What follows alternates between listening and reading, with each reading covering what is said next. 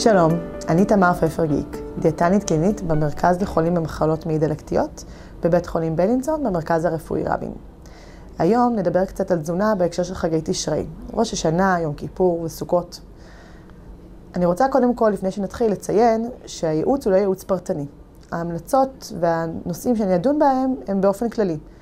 וכמו שאתם יודעים, כל חולה במחלות מעי דלקתיות, יש לו מחלה שונה ומאפיינת שהיא ייחודית רק לו.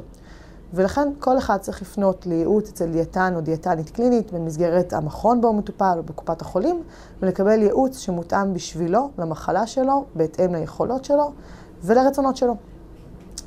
אז אם אנחנו מדברים על ראש השנה, חשבתי לדבר קצת על תזונה בהקשר של המאכלים שנהוג לאכול בחג. אז נתחיל עם ראש של דג. אז אני לא מתכוונת שתאכלו ראש של דג, אלא נדבר קצת על דגים. כדאי דגים, לא כדאי דגים. אז קודם כל, למה כדאי בכלל דגים? אז דגים הם בעצם מקור לחלבון, שהוא חלבון שהוא נחשב לחלבון איכותי, עם ערך ביולוגי גבוה, ואין בו הרבה שומן, ולכן אנחנו באופן כללי כן ממליצים לאכול דגים. ומה כל כך מיוחד בדגים? אז דגים הם בעצם חלק מדפוס תזונה שנקרא תזונה ים תיכונית. תזונה ים תיכונית היא דפוס שנחקר בהקשר של מחלות לב וכלי דם וסכרת, ולפני מספר שנים הוא אומץ על ידי משרד הבריאות הישראלי כדפוס התזונה שמומלץ לאזרחי מדינת ישראל. ולכן, אם אנחנו ממצים על זה לכלל האזרחים, וזה מתאים לחולים במחלות מעי דלקתיות, אני מרגישה חופשי להגיד לכם שכן, 2-3 מנות דגים בשבוע, אין ההמלצה. אבל בדגים יש משהו שהוא מעט ייחודי, שבגללן אנחנו מייחסים להם את הייחודיות של הדגים. וכשאנחנו מדברים על דגים, אנחנו מדברים על חומצות שומן מסוג אומגה-3. אז מה זה אומגה-3? אלה חומצות שומן שיש להם איזשהו אפקט נוגד דלקת. ויש נושא של תוספי תזונה, של אומגה-3. אז מחקרים רבים ניסו לבדוק בהקשר של מחלות מעי דלקתיות, האם יש יעילות בתוסף תזונה של אומגה-3.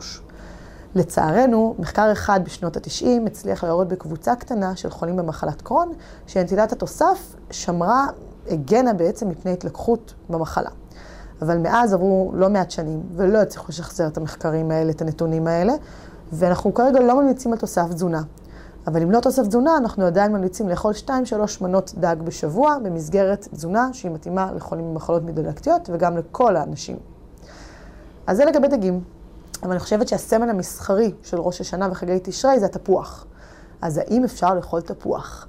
אז רוב החולים, 99%, יוכלו לאכול תפוח, הכל תלוי במרקם, בצורת ההגשה ובהתנהגות האכילה. אבל למה בכלל חשוב לאכול תפוח?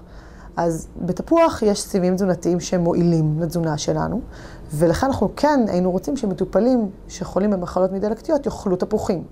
אם אתם מתלבטים, אם אתם יכולים או לא יכולים לאכול תפוח, אני מציעה לכם להתייעץ עם הדיאטנית או הדיאטן שמלווים אתכם, או אפילו עם הרופא המטפל, כדי לוודא אם מותר לכם משולחן החג לאכול. ומה עם עוד ירקות שאוכלים בחג? כי דיברנו קצת על פירות. יש לנו גזר ויש לנו דלת וסלק שהם חלק ממנהגי החג, או מרקים עם כל הירקות האלה. אז באופן כללי, ירקות מבושלים הם משהו שאנחנו יותר נוטים להוסיף לתזונה של חולים במחלות מעי דלקתיות. עוד פעם, אם אתם לא יודעים אם מותר לכם, או אם יש לכם מרכיב של היצרות במעי, ומציעה לכם להיוועץ אם יש מקצוע. אבל למה זה בכלל חשוב? אז זוכרים את הדפוס של תזונה ים תיכונית שדיברנו עליו? אז תזונה ים תיכונית מכילה גם נושא של להרבות בירקות ופירות וסיבים תזונתיים. אז אם אנחנו רוצים שכולם יאכלו, אז גם חולים במחלות מעי דלקתיות יכולים לאכול. אבל אצלכם ספציפית יש עוד משהו מאוד חשוב. אנחנו יודעים היום שאוכלוסיית חיידקי המאה היא מאוד מאוד מושפעת ממה שאנחנו אוכלים. ואנחנו יכולים לעשות איזשהם השפעות ושינויים על אוכלוסיית החיידקים על ידי התאמת תזונה. וכל המחקרים מראים גם בחולים במחלות מעי דלקתיות וגם באוכלוסייה הבריאה, שכדי שתהיה לנו אוכלוסיית חיידקים טובה במעיים, אנחנו רוצים שיוכלו יותר פירות וירקות.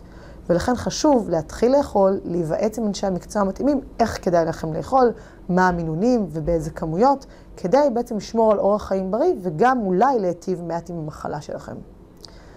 ועם פירות דיברנו, אני חייבת לדבר על רימון, כי רימון הוא גם מלך של החג. והאם מותר רימון?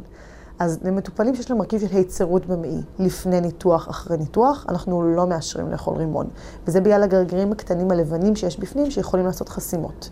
אבל אפשר לשתות מיץ רימון, אוקיי? מיץ רימון, אם אתם יושבים בשולחן חג וכולם אוכלים רימון ואתם רוצים להרגיש חלק מהארוחה, מיץ רימון אתם יכולים בלי בעיה, רק שימו לב לכמויות.